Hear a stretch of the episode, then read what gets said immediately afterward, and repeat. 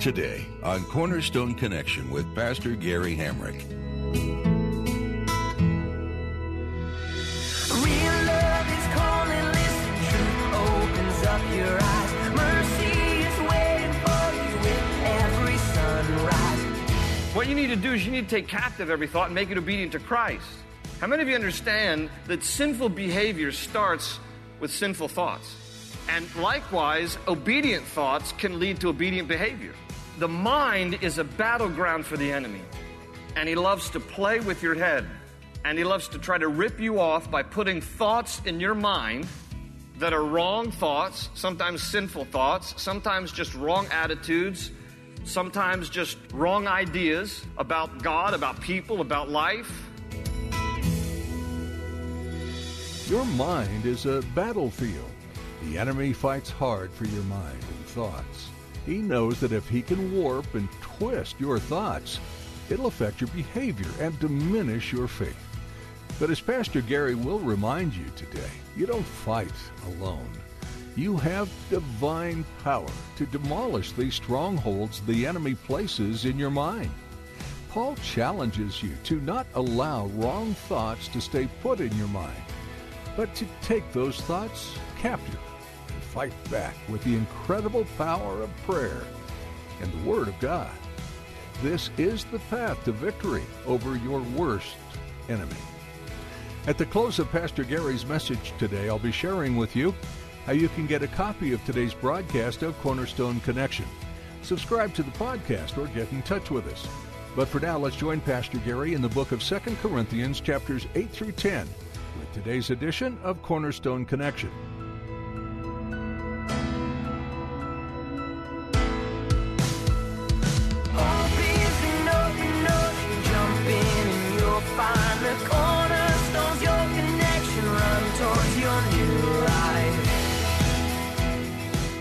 Another thing that he says here in this passage comes from verse 7 that giving is about conviction, not compulsion. It's about conviction. This is a heart issue. And he uses the word compulsion. He says there in verse 7 each man or woman, it's a generic term, should give what he or she has decided in his heart to give. All right? It's a conviction thing, it's a heart thing, not reluctantly or under compulsion. For God loves a cheerful giver. That word cheerful is the Greek word hilaros. We get our English word hilarious from that word. It, it, should be a happy thing. It should be a wonderful thing. It should be a joyful thing. You know, if, if, you come to church and you, you drop a check or some cash in the offering and you do it with a frown, you're like, oh, I guess I got to do it, you know. Here, oh, here comes that velvet bag again. Oh, brother. You know, please, please don't, don't, don't give because I don't think that honors God. It's, it's all about a heart issue. It should be about conviction. Here's what God has put on my heart to give. And then you be true to that conviction, but don't do it under compulsion. Don't give because you think you must. Give because you think you can. Don't give because you're under coercion or compulsion. Give because, oh, this is, so, oh, God has been so good to me. Oh, this is so wonderful. I have the opportunity to give. It is so, it is so wonderful to know that everything we have comes from the hand of God and we're just giving back a portion of what belongs to Him. So give because it's a matter of the heart. It's a conviction that you feel from the Lord, not under compulsion. Another thing that Paul says here, number three, and I say this kind of tongue in cheek, but it, he does mean it. Giving will not result in our poverty. Have you ever thought that? Have you ever thought, oh, I can't give because I need it for later? You know, what about my retirement? What about the college tuition? You know, what about this? What about that? Can't give, can't be generous because I'm going to need it. Listen, he says here between verses 8 and 9, he says, And God is able to make all grace abound to you so that in all things, at all times, having all that you need, having all that you need, you will abound in every good work. Okay, God will take care of our needs. Now, I didn't say he will take care of our greeds. And there's a big difference there. But God will take care of our needs. The Bible says that God will never allow his children to beg for bread. You will not become destitute or impoverished or end up in the poorhouse because you've given too much. I've never met anyone who is homeless because they just gave way too much. No, I mean, there's other reasons and legitimate reasons why people end up in homelessness. But I dare say it's not because Somebody just gave and gave and gave and gave until they had nothing left. God will supply our needs and He will take care of us, and we can trust Him as our Father. He's the supplier of everything, so giving will not result in our poverty. Don't develop this hoarding mentality that I can't give because I have to save for a rainy day. It's a sunny day today, so give to God. You know, don't worry about the tomorrow. Tomorrow has enough worries of its own. God will take care of us. Be dependent on Him and trust Him. The other thing that he says here, the fourth thing is giving not only brings praise to God, but causes others to praise him as well. Look between again verses 10 and 15. He says, Now he who supplies seed to the sower and bread for food will also supply and increase your store of seed and will enlarge the harvest of your righteousness. You will be made rich in every way so that you can be generous on every occasion. And through us, your generosity will result in what? Thanksgiving to God, right? Thanksgiving to God. Verse 12, this service that you perform is not only supplying the needs of God's people, but is also overflowing in many expressions, he says it again, of thanks to God. Because, verse 13, of the service by which you have proved yourselves, men will praise God for the obedience that accompanies your confession of the gospel of Christ and for your generosity in sharing with them and everyone else. Do you notice that? So he says here, not only does your generosity result in thanksgiving to God, but it also causes other people to give thanks to God because of your generosity. So it's this twofold, from two different directions, praise unto God because of your generosity. So, to the degree that you're able, be generous. Uh, into chapter 10. I just want to hit a little bit of chapter 10 here because this is an important section related to the topic of spiritual warfare, particularly uh, as it relates to our minds. Oh, by the way, I just want to end uh, chapter 9 the way he does because I think it's a wonderful closure to the whole topic of giving when he says in verse 15 of chapter 9, Thanks be to God for his indescribable gift. And there's debate about what does Paul mean by the indescribable gift. Is he referring to salvation or is he referring to Jesus? Yes. In other words, he ends the whole topic of giving with the idea that the most generous giver is God. And that He has given us, whether it is salvation or Jesus, because it's both and it's really one and the same through Christ, He's given us the most wonderful expression of salvation through faith in Jesus. So He is the most generous giver. And so He ends the whole topic thanks be to God for His indescribable gift. Chapter 10, let's just look at the first five verses. He says, By the meekness and gentleness of Christ, I appeal to you, I, Paul, who am timid, quote, when face to face with you, but bold, quote, when away. I beg you that when I come, I may not have to be as bold as I expect to be towards some people who think that we live by the standards of this world. For though we live in the world, we do not wage war as the world does. The weapons we fight with are not the weapons of the world. On the contrary, they have divine power to demolish strongholds. We demolish arguments and every pretension that sets itself up against the knowledge of God, and we take captive every thought to make it obedient to Christ. And then just to finish out the paragraph, but verse 6 doesn't really connect, but he says, And we will be ready to punish every act of disobedience once your obedience is complete. The tone of the letter changes here. So much so that some Bible scholars speculate, I don't think it's accurate, but they speculate that chapters 10, 11, 12, uh, and 13 are a separate letter that Paul must have written that got attached to Second Corinthians at the end here. And that the reason why some speculate that is because his tone changes here. He gets pretty rough with them at the end. Uh, but I, I don't think that that's reason for us to question whether or not this is a separate letter. It's just that he's going to conclude with some very direct talk. All right? And one of the things that he says here at the beginning of chapter 10 is he says, he uses the word timid in quotes and bold in quotes because one of the accusations that the Corinthian church had against Paul was this You're like a dog, Paul, who is far away. And you bark really loudly when you're far away. But when you get up close, you're not fierce at all.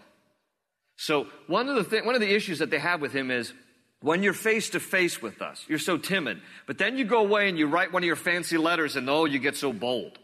All right. So what Paul is saying here is, I know that's what you think about me. You think that only when I'm with you, I'm really timid and I'm just really gentle. And then when I go away, I write a bold letter. I just want you to know next time I visit you, if I have to be bold, I'm going to kick you in the pants. You're going to be sorry you ever said that about, you want to see bold? You're going to get bold. You want bold? I'll give you bold. And so he's like telling them, you better shape up because when I come back and see you, I hope I don't have to kick somebody around. I hope I don't have to do that. The tone changes here.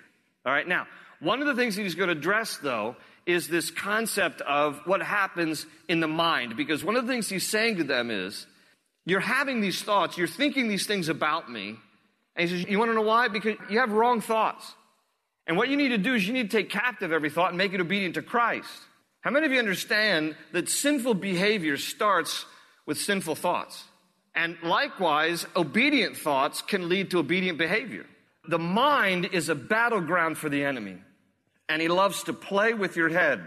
And he loves to try to rip you off by putting thoughts in your mind that are wrong thoughts, sometimes sinful thoughts, sometimes just wrong attitudes, sometimes just wrong ideas about God, about people, about life.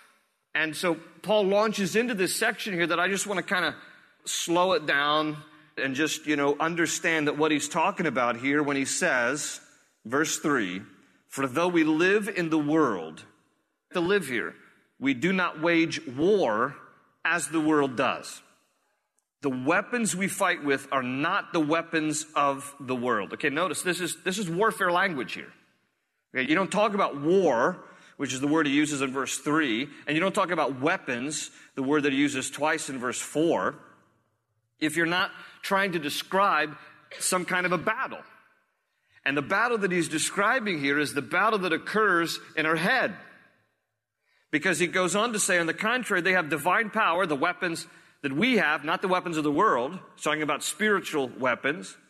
They have divine power to demolish strongholds. And he says, we demolish arguments and every pretension that sets itself up against the knowledge of God. And we take captive every thought to make it obedient to Christ.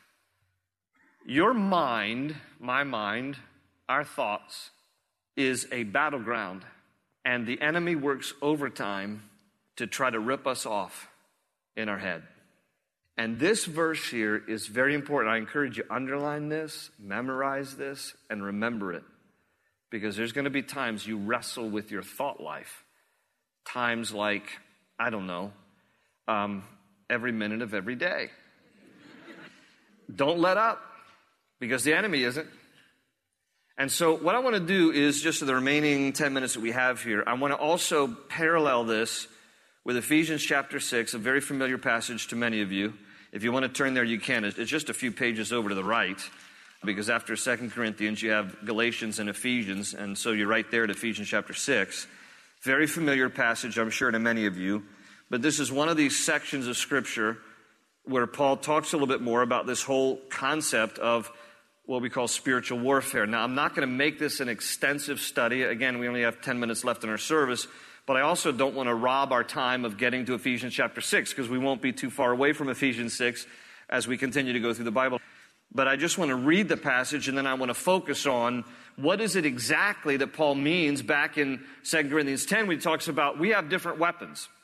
The weapons of our warfare are not worldly but they have divine power for the pulling down and for the demolishing of strongholds. So, what weapons, what is he talking about? What kind of weapons do we have spiritually speaking? So, in Ephesians chapter 6, there's a section between verses 10 to 18 where Paul talks about, again, this concept of spiritual warfare. That there's a real devil, otherwise known as Satan, Lucifer, and he is at odds with you and me, and he wants nothing more than to see you defeated because Satan knows that he's going to hell and he wants to take as many people with him. That, in a nutshell, is his mission, okay? And so he's going to do everything he can, and he knows that if he can start in your head, if he can get in your head, he can affect a lot of how you live and your actions and your behavior. And so Paul warns about this in this passage here in Ephesians chapter 6, verse 10. He says, Finally, be strong in the Lord and in his mighty power. Put on the full armor of God so that you can take your stand against the devil's schemes.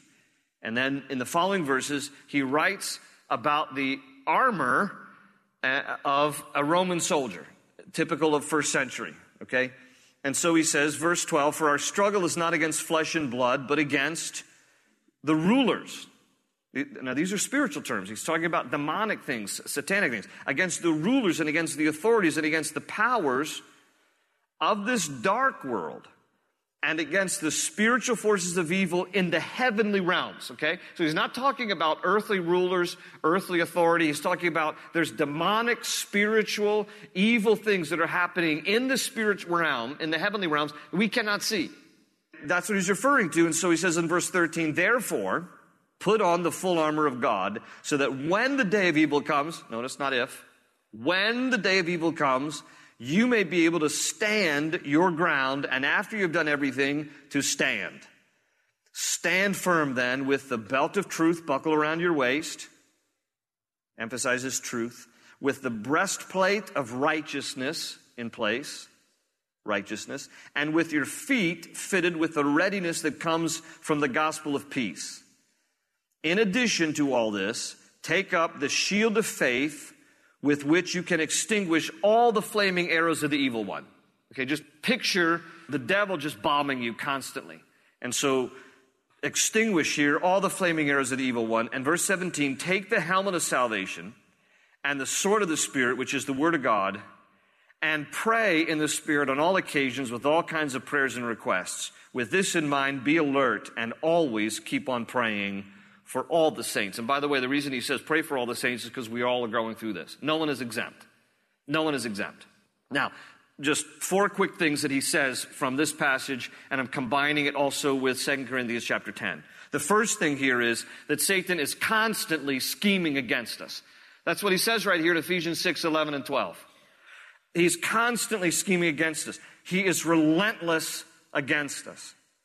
That's why he says, Verse 11, put on the full armor of God so that you can take your stand against the devil's schemes. He is constantly scheming how to take advantage of us, how to test us, how to tempt us, how to get in our heads. And so, number two, one of the areas he especially targets is our minds. He wants to do all he can to affect our thought life. Because he knows that if he can get in your head, that he's won half the battle. And so that's why Paul urges us back there in 2 Corinthians 10:5 to take captive every thought and make it obedient to Christ. Some I hear some Christians, they are under this misguided notion that as long as I don't act on it, I can think whatever I want. No. Your thought life is also something God hears and knows. And your thought life is either pleasing to Him or displeasing. It is either honoring or dishonoring. It is either glorifying or it is sinful. And in addition to either all of that, if our thoughts are allowed to just run wild without us taking them captive, it can also then lead to behavior that is sinful. So we take captive every thought. I think it was Martin Luther who said, I can't control the birds flying over my head, but I can control them making a nest in my hair. The idea is, you know, I can't control if thoughts come into my head but I can control what happens to them at that point. Okay, I don't need to allow the thoughts to just make a nest in my head. I can take captive every thought and make it obedient to Christ. One of the other things that Paul points out here in Ephesians 6, number three, is we must find our strength in the Lord and his power. You're not going to win this battle on your own. Don't think of really anything related to Christianity in terms of just more fortitude if I just, you know, shoulder to the wheel, nose to the grindstone kind of thing, then I'm, you and I desperately need the power of the Lord because we don't have the strength in ourselves to effectively deal with the onslaught of the enemy. So that's why he begins this passage in verse 10 by saying, finally be strong in the Lord and in his mighty power.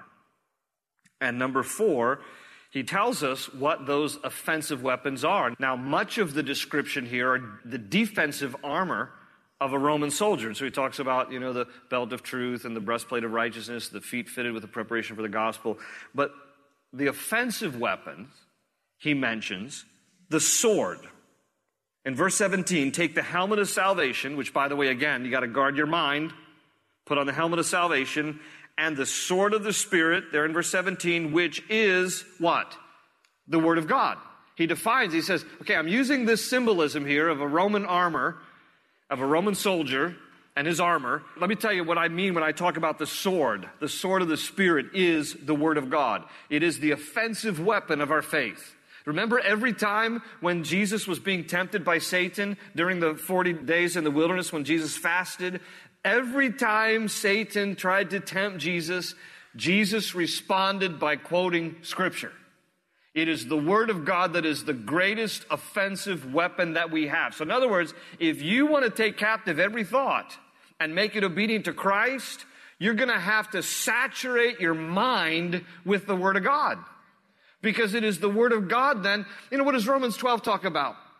Be no longer conformed to the pattern of this world, but be transformed by the renewing of your mind. How are we to renew our minds? We have to get a whole new concept of life and godliness and holiness and everything from the Word of God. So saturate your mind by spending time in the Word of God. You say, well, what's the best part? All of it just any of it. Just get into God's Word because God will effectively do His good work in our hearts. You know, God's Word will not return void, but will accomplish the purposes for which it is set, is what the prophet Isaiah says. So, to the degree that we get our minds bathed in the Word of God, that will go a long way to helping us take captive every thought and making it obedient to Christ. And then on the heels of that, in verse 18 here in Ephesians 6, he says, and pray. And pray. Pray in the Spirit on all occasions with all kinds of prayers and requests. And with this in mind, be alert and always keep on praying for all the saints. He emphasizes that word three times there in verse 18. Pray, pray, pray. Pray in the Spirit. Does that mean pray in the gift of tongues? If God has given you that, fine. If God has not given you that, some interpret this simply to mean that the Spirit helps intercede for us, you know, with groanings that cannot be expressed. So, as Romans tells us, so, you know, whether you have that particular gift or not, just pray, pray, pray, pray, and allow God's Spirit to help intercede on your behalf. But use the Word of God and prayer as the offensive weapons to help take captive every thought and make it obedient to Christ. Amen. Now, some of you, as we close our service, would probably say, that your thought life is one of the most tormenting things, isn't it?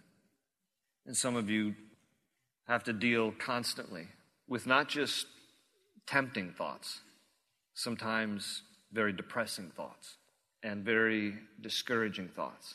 And my encouragement to you is that, first of all, just a reminder that God loves you and God has a purpose and a plan for your life, and the enemy wants you to believe the opposite. And part of the enemy's tactic is to get in your head.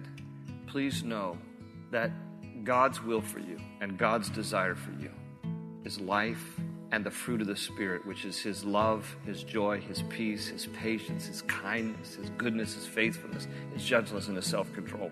And what we need is more of Him.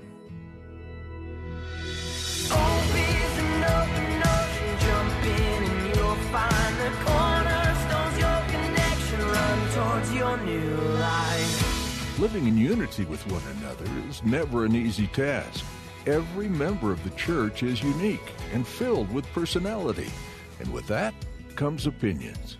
As you've learned from the Apostle Paul in the book of 2 Corinthians, though, unity within the body of Christ is a must. You don't have to agree on every tiny detail, but on the basic tenets of faith, members need to agree. Living in harmony does require humility and open communication and a willingness to follow the leadership God has placed over His church. We hope today's teaching on Cornerstone Connection has been encouraging to you. If you're in the area, we'd like to invite you to join us on Sunday at 8:30, 10, or 11:45 a.m. at Cornerstone Chapel in Leesburg, Virginia, for a time of worship and Bible study. You'll find more information at cornerstoneconnection.cc. Our website also houses our archive of Pastor Gary's teachings through the Bible, as well as additional resources to help you in your own study of the Word. You can even download our mobile app to take Cornerstone Connection with you on the go. You'll find all this again at cornerstoneconnection.cc. Thanks for joining us today. Pastor Gary has more to share from the book of Second Corinthians, so we hope you'll join us again right here on Cornerstone Connection. They say you're a wandering soul, that you've got no place to go, but still you know, but still you know. you're not